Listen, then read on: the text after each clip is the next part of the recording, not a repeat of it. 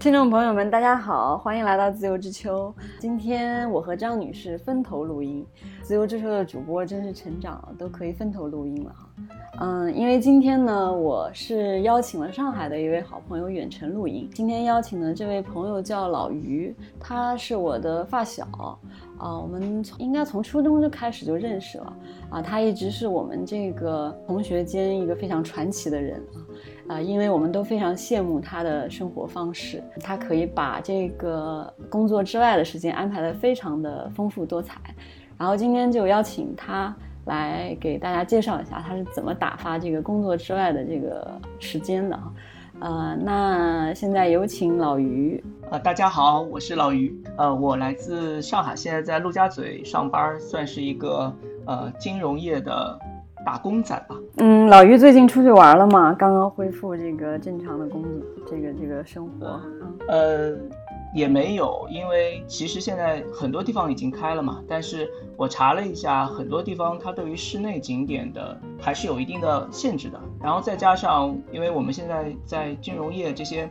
工作可能相对来说也要求比较高吧，很多单位就包括我们单位吧，也是觉得你最好是不要没事儿到处去转啊走啊，免得会有一些什么意外。所以现在我除了回家之外，其实也没有到很多地方去玩。现在基本上今年除了年初出了趟国，疫情之后就一直都猫在上海。那我觉得这个生活对老于来说是一种特别大的考验，因为。因为那个，在我们这个日常的印象里，老于一年至少要出去个十回八回啊。哦，是的，是的，我是觉得考验也很大，然后很羡慕，就经常回忆之前的一些呃时光吧。我经常把朋友圈翻开来，然后把去年跟前年发的所有的朋友圈再看一遍，就像是重新出去了玩了一趟一样。嗯，那今天老于就要给我们，呃，聊一下之前你出游的一些呃好玩的事情，是吧？嗯，也可以，然后或者是说跟大家呃。多讲一讲吧，因为其实今天呃之前你让我来，我也是说呃我之前因为去了也有一些地方，但是这些地方呃可能相对来说有些地方小众一些，或者是有些地方其实很多人都去过了，也是想跟大家分享一下怎么去呃去玩的会更加有意义一点，或者是怎么能够呃在相同的景点里面看出来有一些不同的花。或者是说我们这么去玩，究竟呃有些地方有意思吗？或者是有些地方没有意思吗？这个到底有意思跟没有意思的点究竟在哪？是嗯，因为之前跟老于一块儿，我们几个好朋友一块儿出去玩过嘛。啊，其实玩的过程当中，老于会跟我们说很多跟这个地方有关的嗯知识或者故事。其实回头想起来，如果没有这样一个人一块儿去的话，可能很多地方。嗯，如果就我的知识储备来说，都会觉得啊，好像嗯很美，或者很，呃，在视觉感官上或者被被感动或者被震撼，但其实不会有更多的收获，嗯，就所以我觉得这方面其实老于还是挺，嗯，挺优秀的，我们都很愿意跟 跟都很愿意跟他一块儿出去玩儿啊。啊，是这样子的，我是觉得，因为呃，你去玩一个地方嘛，你肯定是希望能够呃。怎么说与众不同？可能这个好像是不是有一点矫情了？但其实你比如说出去玩一趟，你哪怕去一趟京郊吧，其实现在出一趟门也挺不容易的。你包括堵车啊，或者是你要安排啊，还有开销啊，那出去玩一趟肯定是想玩的更有意思一点。但是呢，究竟你说什么是有意思，或者是什么是没有意思？就包括我们之前出去玩的那些那些那些呃旅行吧，我觉得。嗯，你去多了解一点，呃，这个相关的这个目的地之间的一些呃相关的知识，可能可以获得一个呃更大的愉悦。那但是这个其实是有区别的，包括比如说你说。呃，我是去玩的是一些呃文物古迹，或者是我是去玩的一些自然风光，可能当中还有一些不同，你说是吧？嗯，那你我我就想问你，如果比如说上次像你带我们去的那一些古塔或者古迹的地方，嗯，你是去之前就已经非常感兴趣，然后呃相关知识储备就已经非常够的情况下，你才特别向往吗？还是还是在去的呃去之后会更更感兴趣一些？呃，这样子是要谈到心路历程的吗？是这样的，其实我觉得我之前也跟大家伙一样啊，很多情况下出去玩就是为了放松，也不是说有个什么具体的目的啊，可能网上查查这个地方挺好的，然后呃大家几个朋友啊什么的一起去玩一下。但是呢，其实你呃玩了以后呢，你可能会觉得有的有些地方哎它确实挺有意思的，但是你去看呢，可能又。不是很了解，或者是说我玩了很多地方之后，我对这一类的东西产生了一个比较浓厚的兴趣，我想更久的去探究一下。这个可能我喜欢喜欢上这个事儿，大约哎呀，是不是要暴露年龄？大约在零八年吧。然后那个时候可能有一段时间就是嗯，我失业在家，然后正好又赶上零八年不是地震啊，然后又是奥运会啊，然后那段时间就很久很久没有工作，然后那段时间也算是。想要打发打发时间吧，然后就想看看家里的周围啊，或者是这个住的地方的周围啊，有什么好玩的地儿，然后这个时候才去啊系统性的去了解了一下呃相关的一些附近的一些知识，然后就上了网。那个时候又要暴露年龄了啊，那个时候就还没有微博啊、微信这种东西，那个时候呃最流行的是 BBS，然后就上了一些 BBS 的论坛。然后那个 BBS 的论坛里面有很多很牛的人，然后他们就说了很多呃相关的知识，告诉你这个附近有些什么历史文化古迹啊，一下子就喜欢上了。然后呃，然后就发现这个事儿其实，呃，它有一个最大的什么好处呢？你喜欢去玩这些呃历史文化的古迹，呃，它是一个开销不是很大，然后呢相对来说比较健康，而且是一个。呃，可以无限持续的一个一个事儿。你比如说，你玩手游吧，你这个手游肯定会玩厌，然后你也肯定会有一些打牌，或者是你想干什么事儿。可能我觉得出去旅游，去一些文物古迹的，或者是这种文物古迹跟自然风光相结合的这些地方去玩的话，可能它这个你建立了这么一个兴趣爱好的话，可能呃唯一可以跟之抗衡的就是运动了。那人就是只有运动这么这么好的爱好，才能够跟这样跟我们喜欢去玩文物古迹啊这种呃生活的这种旅行的这种爱好能够相提并论。哎，那于总，于总提到了唯二的两个持久的爱好，一个是你，一个是我。啊，是吗？于于总，你你是喜欢足球吗？喜 欢运动，于总喜欢喜欢古迹。难怪大家是好朋友，是吗？对对对对对。不是一家人是吧？不成好朋友。好，于总继续说。嗯，然后其实这个事儿也也经历了很久吧。然后刚才你也说了，就是什么去一个地方，是不是要去了解很多它的背景知识啊？然后之后可以获得更多的收获嘛？但是啊，我是觉得。嗯，在不了解背景知识的时候，其实也可以先去培养一下自己这方面的兴趣爱好啊。你去有这么样一个生活方式，你肯定是喜欢才会去，对吧？你要是觉得没意思，那大家肯定要换个地方来玩了，不要再玩这一块了，对吧？你就看着这种啊，像我们说的破庙烂房子，你心里就觉得特别堵，那还何必呢？但是我觉得肯定很多人都还是觉得这个有一点点意思的，因为你会觉得跟这些古人会跟自己有一些啊某一些方面的联系。而且说的功利一点吧，你就像我刚才说的，咱几个朋友一起出去玩，到了这儿，我跟你们说一说，对吧？大家之间的朋友的感情肯定会更加的愉悦啊。所以，所以我觉得，呃，但是有一点啊，就是我是觉得一个真正的一个特别好的、特别好的文物古迹啊，比如说大佛，或者是呃宏伟的古代建筑，你其实即使是没有。知识储备，你到了那儿之后，你看一眼，你也会觉得特别好美。陈丹青他就说过，他说见到这种世界名画的面前，雄伟的教堂面前，他说我什么都不想分析，我就是已经收获很多了。就是你其实，嗯，你有这个有一点知识储备，能得到一点收获；你有两点知识储备，有两点收获。你即使没有知识储备，你到真正的艺术品面前，你也是会有收获的。是，至少这个，呃，我们都是有感受力的。就我记得谁说过，其实审美其实就是感受力嘛。嗯，即使在这个知识储备上你不足够的话，但是啊，我觉得大部分人还是具备一定的审美能力的。所以你对这种美的东西还是有感知力的。嗯，对对对。然后其实像像嗯咱们这种是吧，文艺青年好像因为 不是不是，因为我主要不是青年，你知道吗？四十五文不文艺？四十五岁之前都是青年。对对，我我也不好说。第一不好说自己文艺，第二不好说自己是青年。是我觉得，嗯，日常生活中有一些空闲的时间，去打发打发这些时间，去玩一下，呃，我觉得挺好的。你不一定非要抱着一个功利的目的去，但是这个方面，你如果抱着功利的目的去，也有功利的目的去的玩法，反正肯定是一个特别好的一个事儿。所以也是，嗯，今天魏丹跟我说，我也说特别推荐大家，如果有兴趣，可以去，呃，这种历史文化。古迹的这个周边去转转或者是玩玩，然后嗯，日常的呃日常的生活也可以丰富起来，我是觉得是特别好。嗯，因为刚刚老于提到的那个，他最早其实是在论坛上嘛，然后其实可以见到很多，呃所谓的这个爱好圈子里的牛人嘛。嗯，其实我觉得这个也挺重要的，就是你能跟这些同好的人一块玩，然后我觉得这个。嗯，有一种强化的效果。我觉得大家聊的都是都是这方面的事情。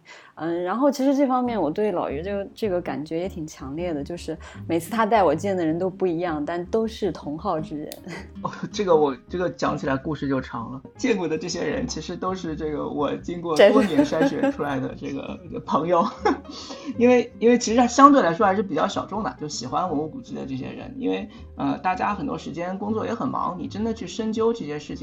的人的时间也不多，很多人可能他嗯喜欢这些事情的人，他可能也并不是嗯。像我们说的，你你认识的一定是博物馆的，或者是一定是啊专业做这个研究的。可能很多人，大多数在这个圈所谓的这个圈子里面的人，都是叶公好龙的人。所以，嗯，大家呃跟以前不一样了。我们以前在 BBS 上玩的时候，那时候的人可能大多数还真的是真心喜欢的。现在社会变了，很多人其实也不是呃特别的把这个事儿放在心上，就变得稍微有些功利了。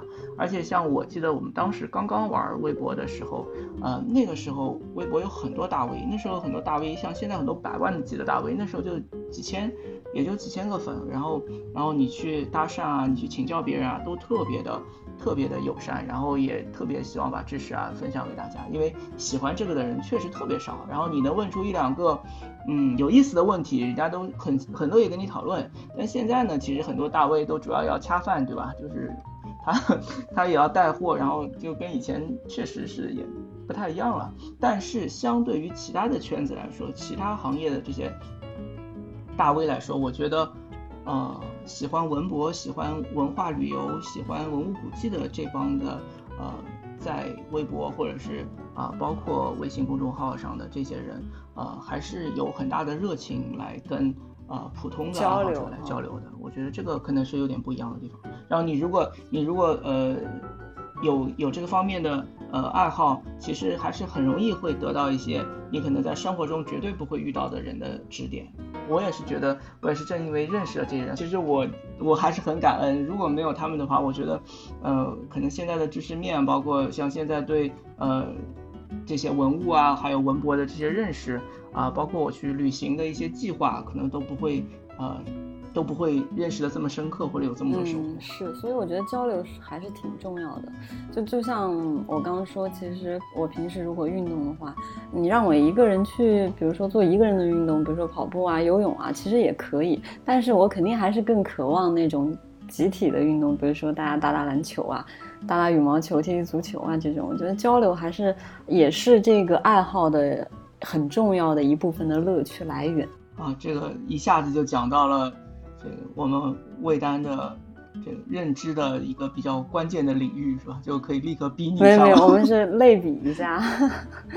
所以我觉得，呃，因为我平时感觉到，其实老于还是很享受跟这些同好之人交流的这个过程的啊，所以我可以理解。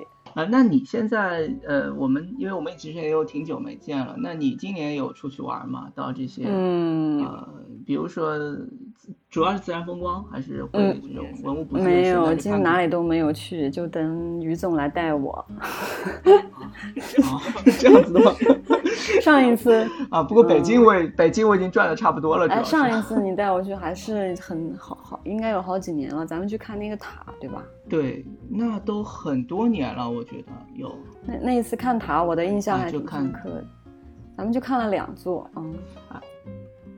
其实北京周边，我觉得真的是文物古迹真的是太多太多了，毕竟是古都吧，然后一直都是呃历史文化的重镇，啊，然后呃比上海幸福，上海附近的文物古迹要少很多，而且还有就是呃也很多文物古迹的重要程度也不如北方，你是幸福的。嗯，那今天于总要不要跟我们分享一两个，呃，比如说看展或者看古文古迹的这个经历？然后这个分享的过程中，就可以教给大家一些 tips，对吧？啊哦，是的，是的，呃，也可以是这样子的。我是觉得北京周边你要去玩一个东西吧。呃，嗯，有分几个阶段。首先，就我前面刚说过，就是你肯定是要呃有一点兴趣，对吧？你才能够去说我去玩这一块的东西。然后大家肯定要做做一点，略做一点准备，就是我可能对哪一类的东西会相对来说比较感兴趣。那如果说我现在就是呃比较忙的去说去一个什么地儿去玩，那为了让大家呃不会有太多的。就是预期上面的下滑，大家其实最好是选这种山岳的风光。那你即使到时候到了之后，哎，觉得这就是一个什么破庙，是吧？一个一个塔就留了一半儿，但是你最起码你还可以看看自然风光，是吧？你这次旅行你不会失望，然后你就知道了哦，原来我自己对这种啊这个呃断壁残垣是没什么兴趣的。那其实也也避雷了，以后咱就不往这一块儿去了。那如果是呃觉得哎我去了之后我还挺感兴趣的，我挺愿意去了解的，哎这个东西为什么？它少了一半是吧？它它是以前是哪一个哪一个王爷的一个坟头是吧？如果是你你产生了这一点点兴趣，你其实可以进一步的去探究。现在网上的信息其实也很充分了，你即使是没有做特别特别大的准备，你到了你到了现场之后，你去。现场去做准备，其实也 OK，可以得到很多的信息。前面也刚刚说了，就是你我得一份信息，我就有一份收获，对吧？我什么信息都没有，我也能有收获。其实很多展，这个很多或者是文物古迹是常看常新的，自己的知识层次到什么地步，就能得到什么样的收获。所以这种东西还可以经常去。我是觉得可以把北京周边的这些地儿都呃都去去。那那就刚才就讲了，刚才。如果要去的话，我该怎么去选择？我要去哪儿呢？对吧？哪个好，哪个不好？前面刚说了，呃，如果是真的盲去，那先选一个有山岳风光的。那如果说我已经决定了，我要我有兴趣，那我要去个什么地儿呢？那给大家一个建议啊，大家可以去首先去搜一下，有一个有网上这个公开信息啊，叫全国重点文物保护单位。搜一下全国重点保文物的保护单位，北京非常非常的多，因为毕竟是在呃历史啊，包括近代史，包括古代史，这个北京都是绝对啊具备着核心地位的这么一个城市。那呃这个东西搜完之后，你就会发现啊，只要是能是全国重点文物保护单位的这么一个地方，它大多数都不差。这是一个啊，它非常重要的信息。嗯对。对，然后还有呢，就是在全国重点文物保护单位当中呢，它有批次，它还是有批次的啊，一共有八个批，从一九六六一年的第第一批叫国一，一直到二零一九年的第八批叫国八，它其实一共有八次，也就是有八次评定的过程。第一次的国一，一九六一年的国一有一百八十个，这一百八十个。啊，响当当，每个都特别值得去。不论它是近代史上的一些革命的遗迹，还是一些古代，你包括故宫啊、长城啊，啊，这些都是天坛，这些全部都是国一。那这些地方其实大多数北京人肯定都去过了，是吧？或者是呃，都是都是特别好的地儿。那你说呃啊，但是这个我要插一句啊，其实我们印象中的，像我们是外地人。呃，呃，对于北京这些好玩的好玩呃有意思的地方的看法，跟北京人民还不太一样。我有一次打出租车，我那次要去故宫进宫见我一个小朋友，跟他一起去看展，然后，呃，那个师傅就问我说：“你去故宫啊？”他说：“你去你是去故宫哪儿啊？”我说：“我就是去故宫。”他说。他说：“哎呀，他说那这个我自从他说这个六十年代，他说我小学的时候去过一趟故宫以后，我就再也没去过。就大家的看法想法还是不太一样的，嗯，但是呃大家可以去看一下。可能大家就虽然生活在北京，但是可能很多很多呃耳熟能详的一些国宝级的单位，大家都没有去过，大家可以尝试着去看看，我觉得都挺有意思的。再就是一九八二年的国二。”一九八六一年的国一跟一九八二年的国二，其实基本上涵盖了所有最重要的历史文化的遗迹。大家把这都筛筛，周边附近的河北的、北京的，有兴趣的都可以去转转，我觉得都挺好。然后呃，国保单位大家如果删完了之后，还可以去看啥呢？还可以参考一个叫做呃 A 级景区、五 A 级景区、四 A 级景区。我国保单位呢，主要是去评价这个地方的历史，它的呃历史文化的一个重要性。那五 A 级景区呢，主要是去衡量这个地方它基础设施。啊，比如说能不能开车啊，这个洗手间干不干净啊，有没有餐饮啊，然后这个路修的好不好啊，这个就是 A 级景区。如果是符合了一些硬性条件，它才可以评上 A 级景区。这个呃国宝级。国保级的这个单位呢，跟五 A 景区它不是很重合，但是很大一部分啊，基本上国一、国二它都是五 A 级景区，可能很有一些，可能有一些国保单位它散落在田野当中，其实并没有去把它给圈起来当做一个景区啊。那这些可能很多人还更有兴趣，觉得这个比较原始。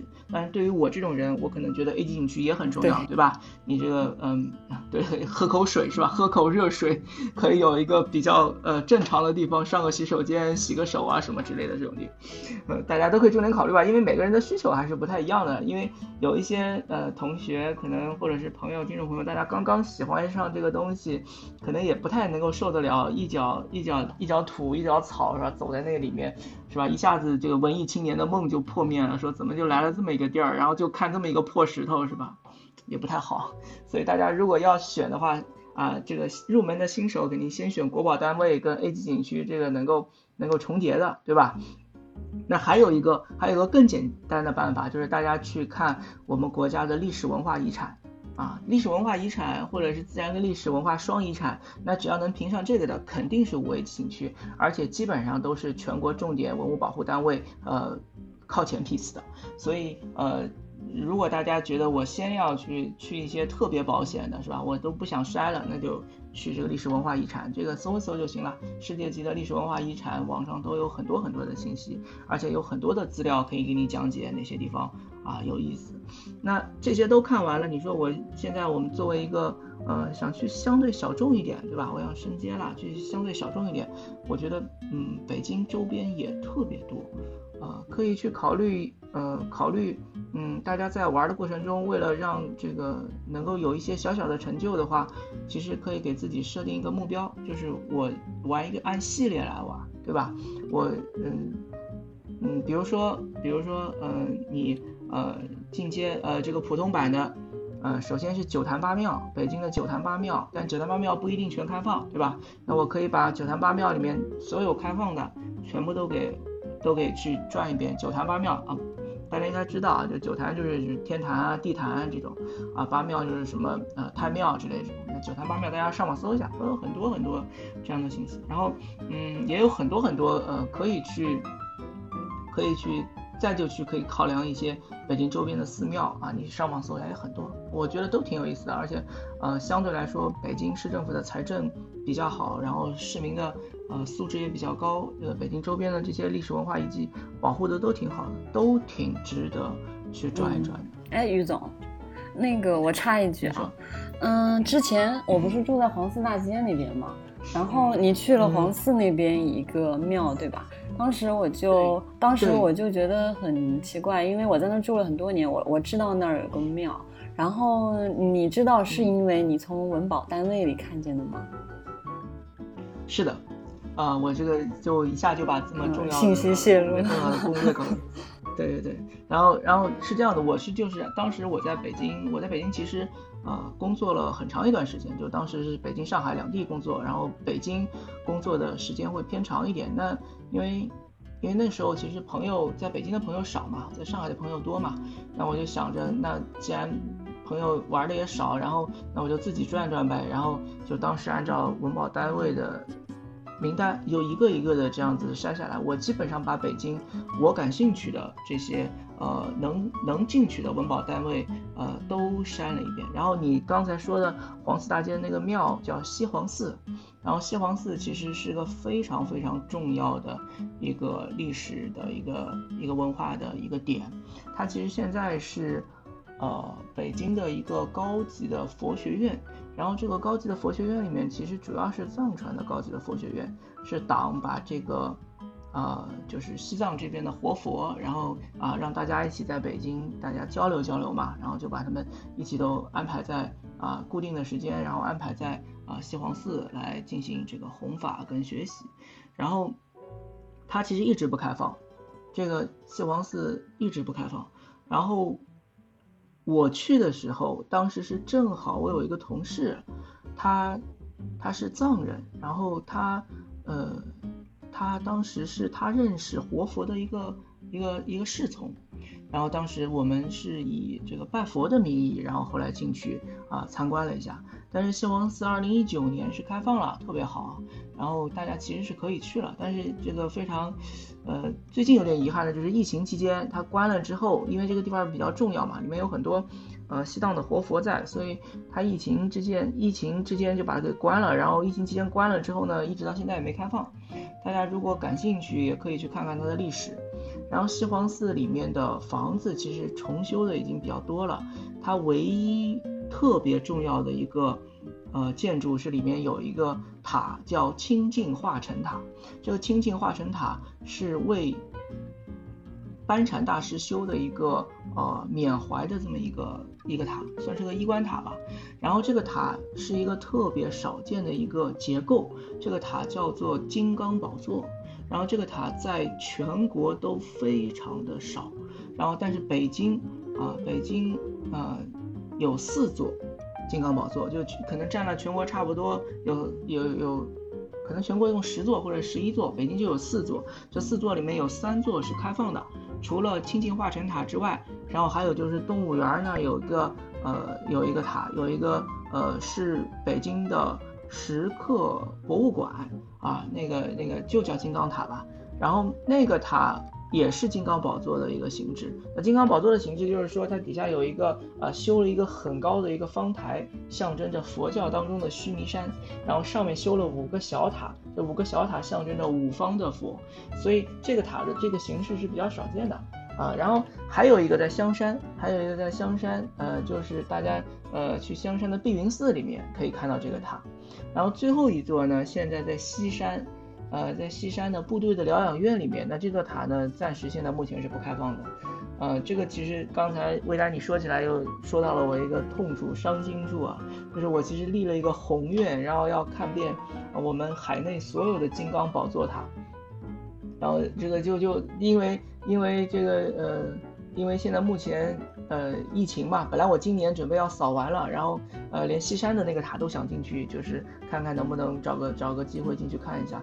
但是呃，但是现在因为疫情的原因，然后现在嗯也不太想出去了，因为这个觉得之前说了嘛，就怕怕有些什么呃。所以这个这个事儿就这个事儿就只能缓一缓了。所以这这是我的一个系列，就包括我刚刚跟大家讲的，就给自己设一个系列啊，看遍中国所有的海内所有的金刚宝座塔，就是我的一个系列。这个属于进阶了，是我给自己定了一个进阶目标。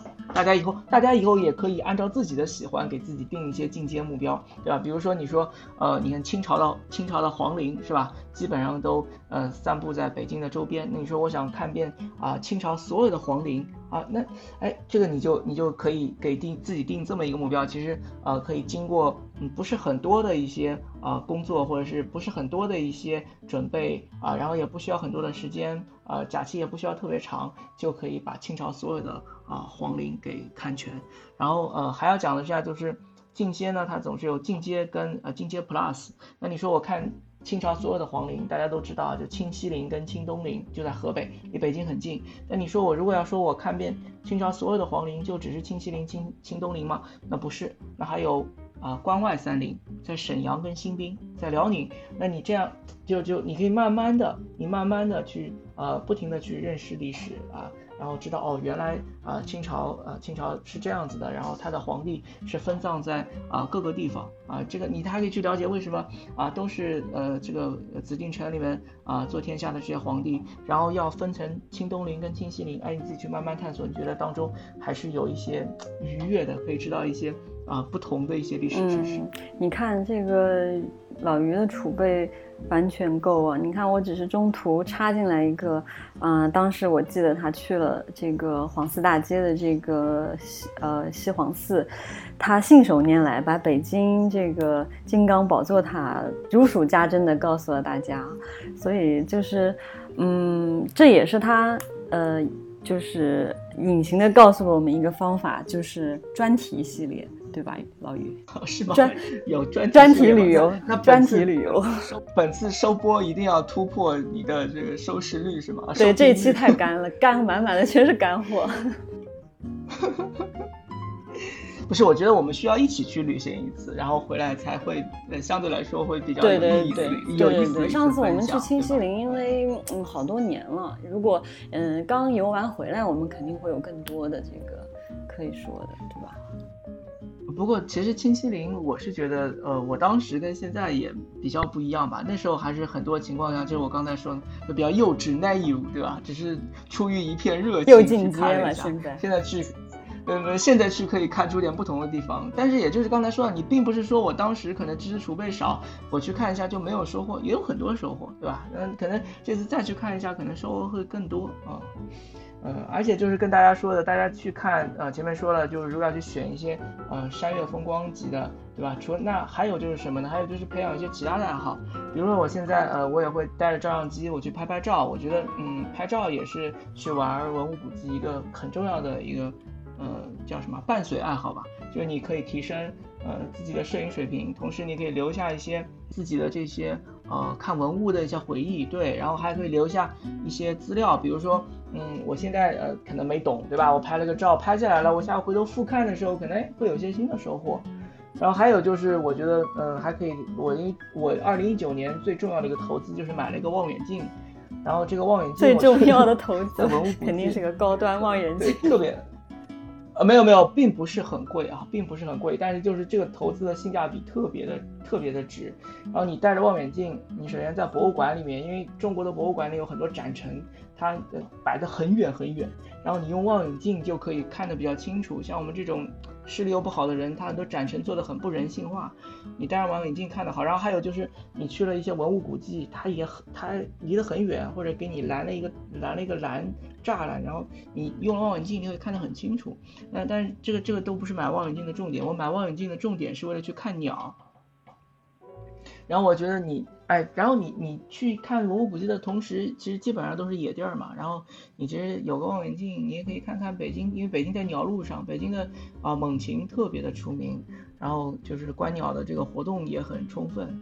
然后你有了可以哎呃有也带摄影对吧？看看大自然，看看鸟。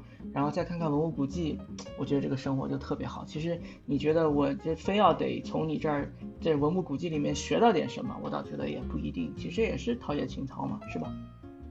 哎，于总，这是最近才爱上观鸟的吗？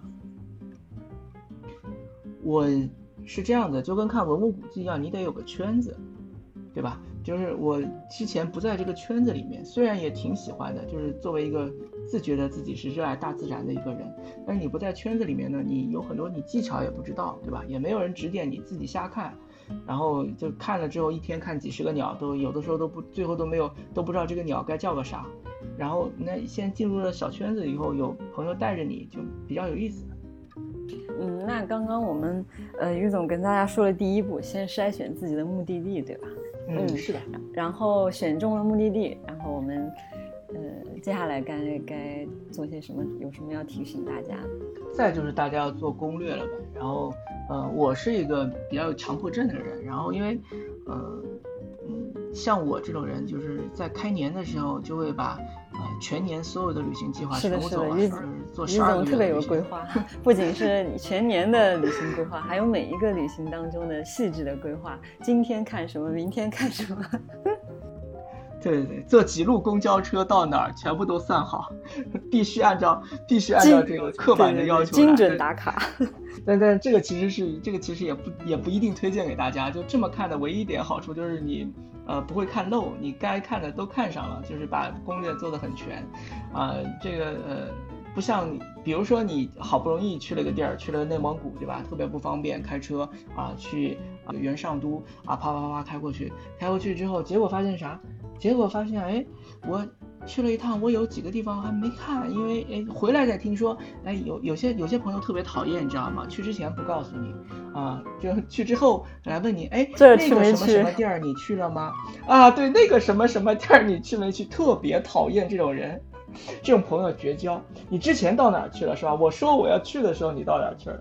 所以说，那个老鹰非常珍惜每一次的这个旅行啊，就是去的不像嗯我们这种人可能比较随性啊，就是觉得能去就去，不不去也行。但是老于非常珍惜每一次的这个行程。我这主要是有强迫症，我跟你说。就是是职业病，但其实我挺羡慕别人说走就走，或者是比较随性。我有些朋友也是这样的，他们觉得其实旅行有很多不确定的因素，然后也不一定要把所有的地方呃都要玩到，因为呃也不见得，因为有些地方其实你去了之后，呃。你的收获也不见得有自己想象或者是预期中的那么大。其实主要我们去旅行，因为毕竟大家都不是搞专业的嘛，你去主要还是为了愉悦一下，放松一下自己，丰富一下生活，对吧？而且我像今年我，哎，我也就讲个反面例子吧。像我今年我去了，我去了，呃，元旦的时候去了印尼，去了一个特别小众的地方，在日惹，叫婆罗浮屠啊，它也是世界文化遗产，是一个非常重要的一个佛塔。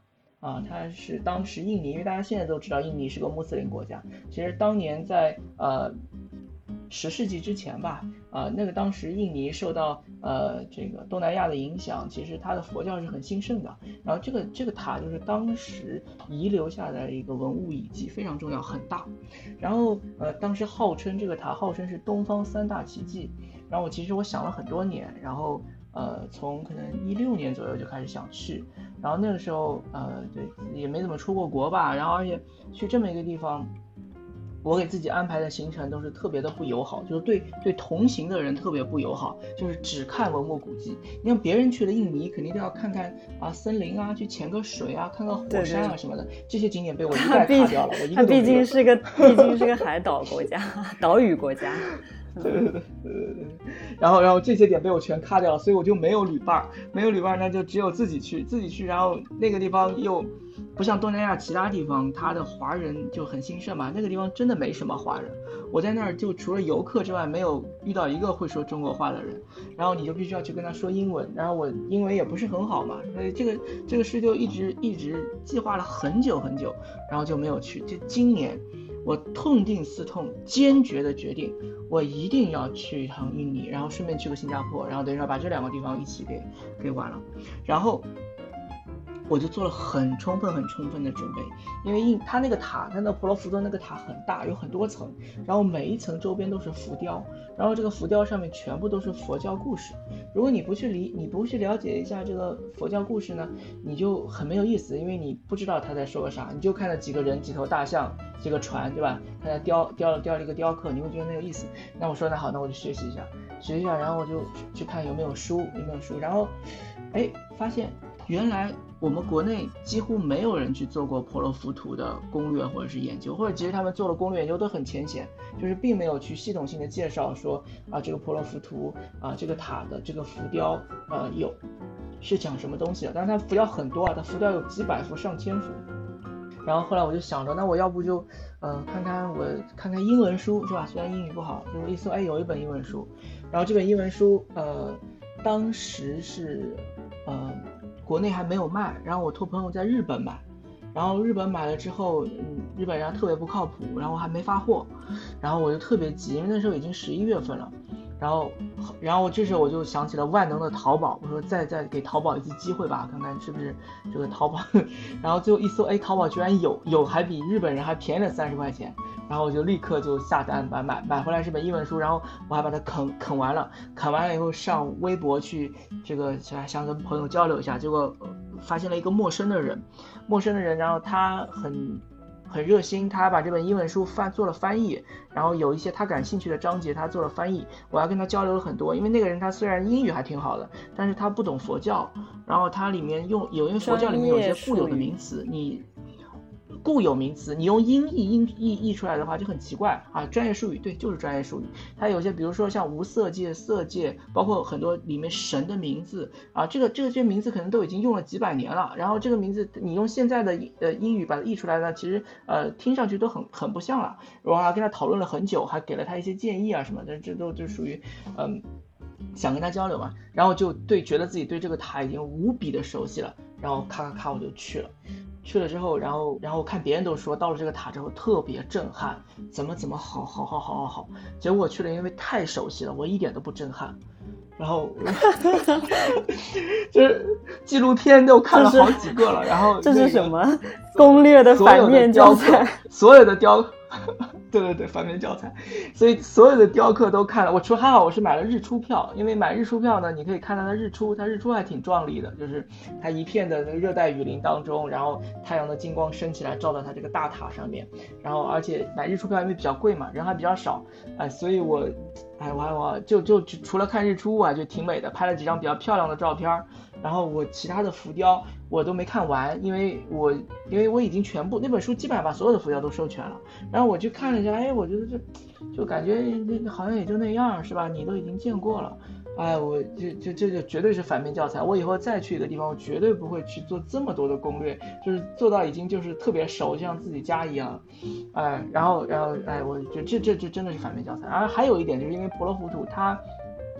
跟其他地方不一样，它是一个大型的建筑，但是它是建筑，它是用小石块拼起来的，不是比如说我们像你去去去云冈石窟，对吧？你哪怕你去呃去雍和宫里面那个大佛，你一看，你哪怕对它了解再多，这几十米的大佛摆在你面前，你还是会很震撼，觉得你觉得自己的渺小，对吧？但是那个地方它就也没有这种就是呃。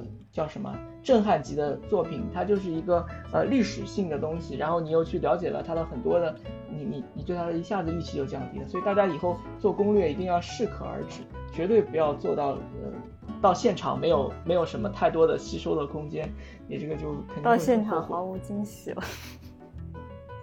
啊，对对，没有惊喜，说的好啊！我我呃，但是我插一句啊，我觉得唯一一个就是觉得到现场一定有惊喜的是埃及，就是你做再多的攻略，然后你到埃及去也一定会有惊喜。它是个不怕剧透的地方，非常的震撼啊！它的东西，因为我觉得主要还是因为它体量大吧，历史悠久跟体量大。你因为人看到特别特别巨大的这些雕像，而且它带有宗教意义，这种你肯定会肯定会震撼的。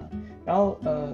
说到这个，就前面再补一句吧，就是刚才说的，呃，这个目的地的选择，如果真的不知道去选择什么地方，你去选择那些有巨大的宗教意义上的这些东西，这些庙宇，包括建筑群，也肯定会有震撼，或者是肯定会有收获。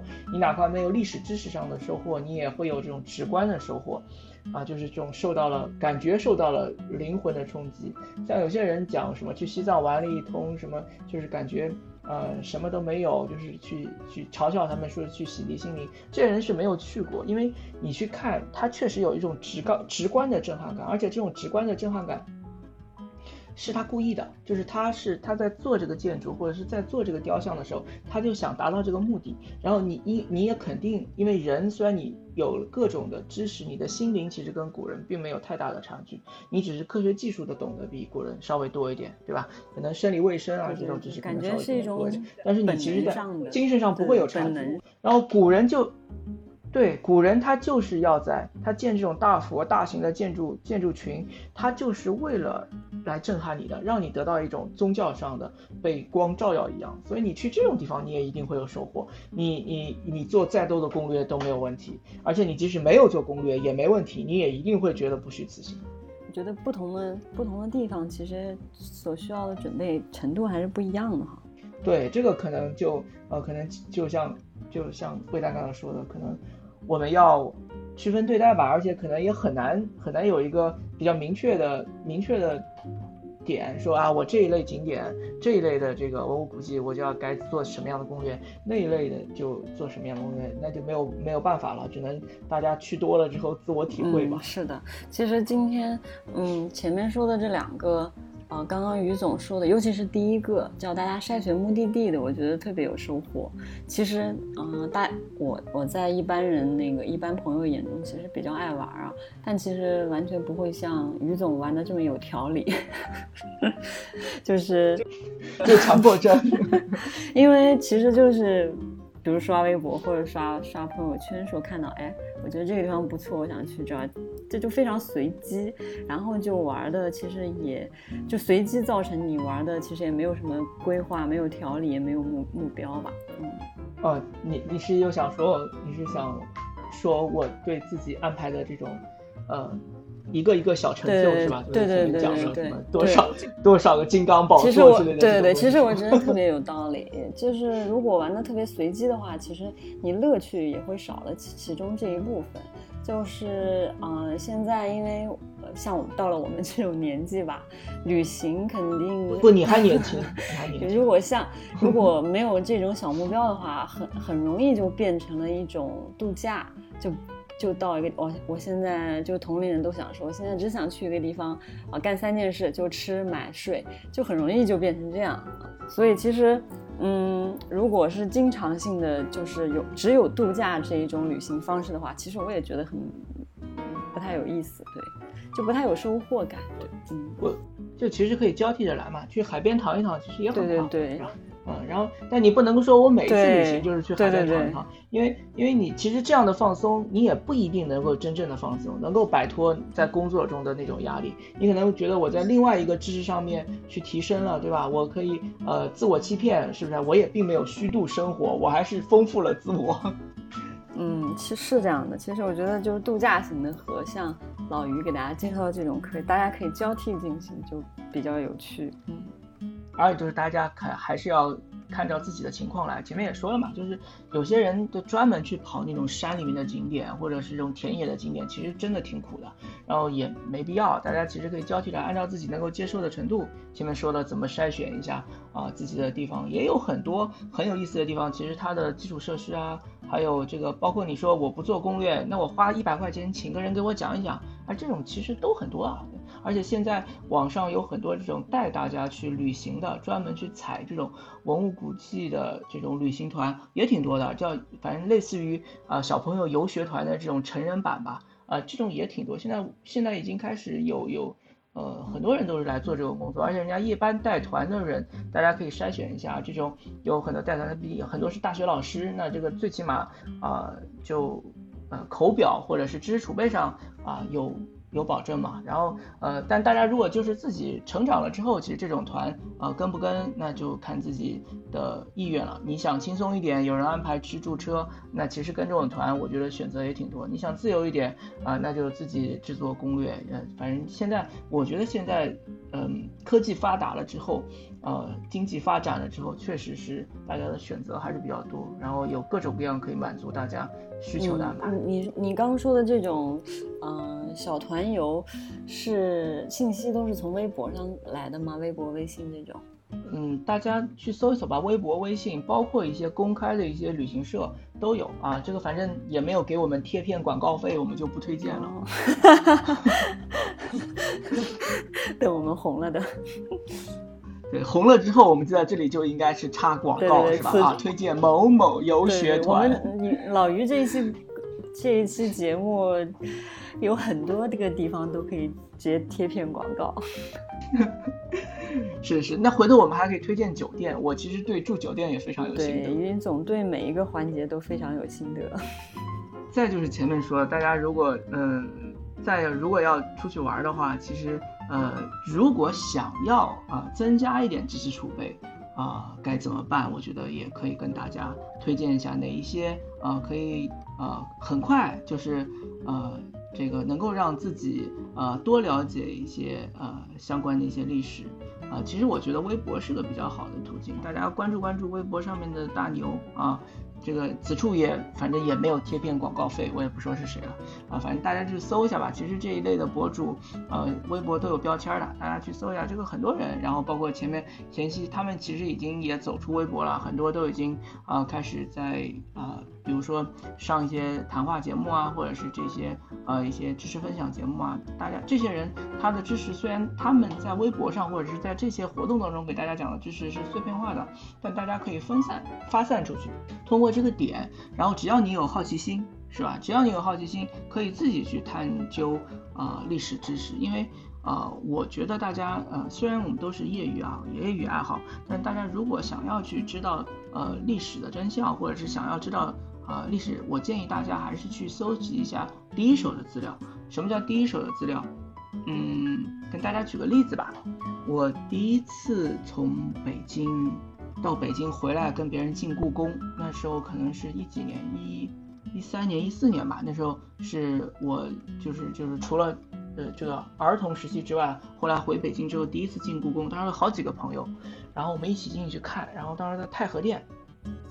太和殿呢，呃，它的屋脊上呢有全中国最多的脊兽，就是不知道大家有没有印象啊？就是在那个呃宫殿的它那个屋顶上面的那个屋脊上面呢，蹲着琉璃烧的各种各样的小兽啊，然后有有有有五个的，有七个的，有九个的。那这个小兽呢，只有太和殿是有十个啊，但是我们的重点不在这儿啊。太和殿有十个脊兽，这个是导游都会跟你说，因为它是这个呃全国。啊，这个最高级的一个建筑了，象征着天子的天子的厅堂嘛。那呃，第一个脊兽就是在屋角上最前面的这个脊兽，是一个人骑在一个鸟上面，很大的一个鸟。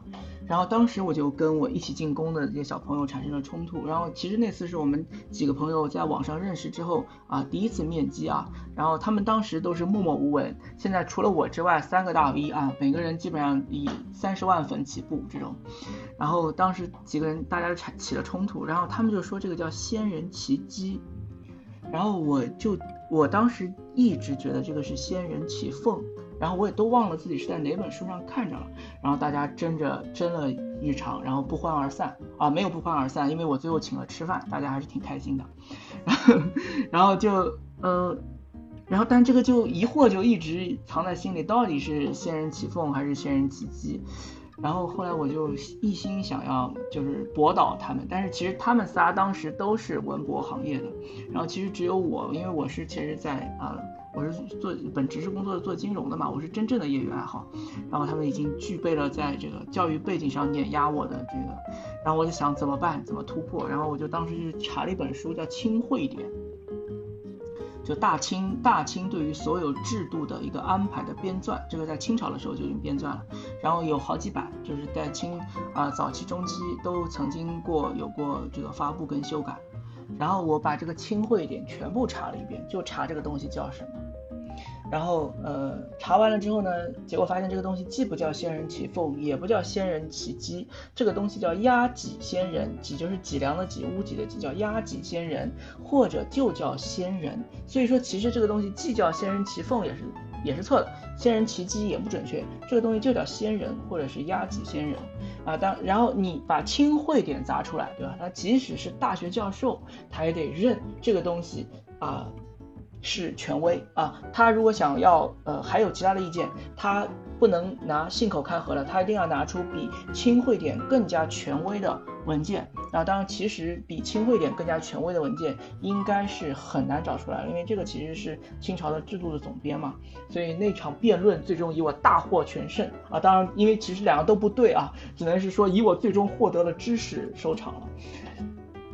然后，但现在以后每次我这个在微博上，呃，这个其实是一个是一个方法，就跟大家讲，呃，如果你想要真正的去喜欢它、研究它啊，其实应该要去拿第一手的资料。我以前跟人家辩辩一个呃一个古代的将军，他当没当过什么官职，然后然后我当时去查了史书，然后在史书里这个这个确实有明确的呃记载啊，他当过这个官职，但是人家还辩说这个官职可能是虚衔。那我当时去查了，呃，当时的呃明朝的实录，就是皇帝的他对于他起居还有他日常说话的一些记录，拿《明实录》来打他，他就没有话说了，对吧？你其实你呃，这个其实是算是一个呃。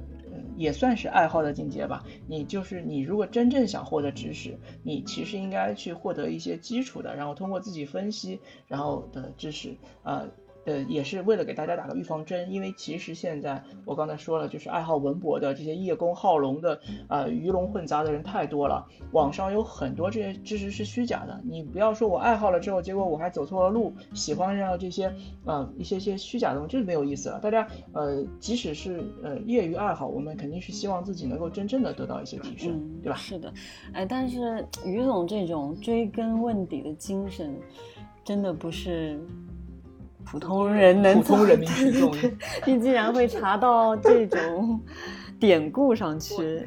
不，你你错了。我跟你说，现在现在的社会真的是感谢科，感谢感谢 感谢互联网，感谢互联网，感谢感谢你们，感谢互联网，真的特别好。因为你现在去查一个东西，呃，你比如说你要是在八十年代，你去查，嗯，这个。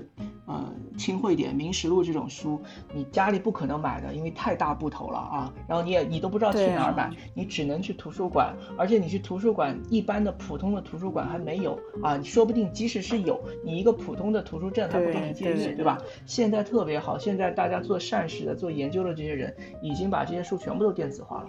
而且你去查阅也特别简单。你比如说，你以前你要查纸质，你说你要查，你要查这个呃。屋脊上的这个脊兽叫什么东西？翻死你，对吧？你得多少人力？现在直接你就把它全文当下来，就直接关键字或者是呃接近关键字搜索一下就行了，你就知道知道就基本上知道全貌了。呃，所以我觉得就现在的科学其实是方便了人们能够获得知识，啊，给了一个比较容易的途径。原来于总都是在这个 PDF 里引经据典。啊，完了，对吧？一下子你觉得我的逼格又下降了，是不是？我觉得这个谁也不可能，我们本来就是业余爱好者，肯定不可能这种循序渐进的把这种经典来读一遍，肯定就是遇到了去去作为一个工具查询一下，我觉得这是最好的一个方式，对于业余爱好者来说，嗯。对，其实我们现在所谓的你说对这块了解啊什么的，其实你的知识跟真正的科班出身的人比起来差太远了。我们都是碎片化的一些知识，我们所学到这些东西，除了让自己的业余生活丰富一点之外，也就是跟朋友之间聊天，大家开心嘛，对吧？啊，这主这是主要的目的。他们专业的肯定他们学习的是一种专业的研究方法嘛，然后我们从老于这学的就是业余爱好的研究方法。怎么样？我总结的到位吗？总结总结的非常到位。其实，嗯，老于能跟大家分享的东西太多太多了。然后这一期我们就先说到这里，好不好？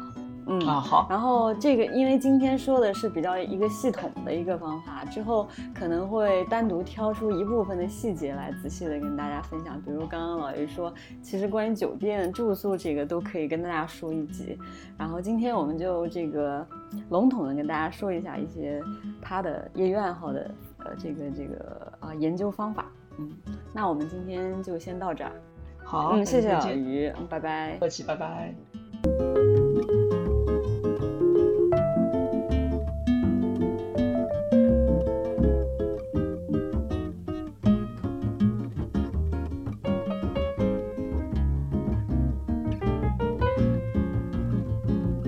自由之秋是一档泛文化类播客节目，我们会在这里分享所见所闻、所思所想，从读书、电影到美食、旅行，从婚恋情感到职场成长。我们想和更多有趣的灵魂一起，以微观生活记录时代流动。我们希望这里可以成为一部自由而真实的私人生活史。欢迎关注。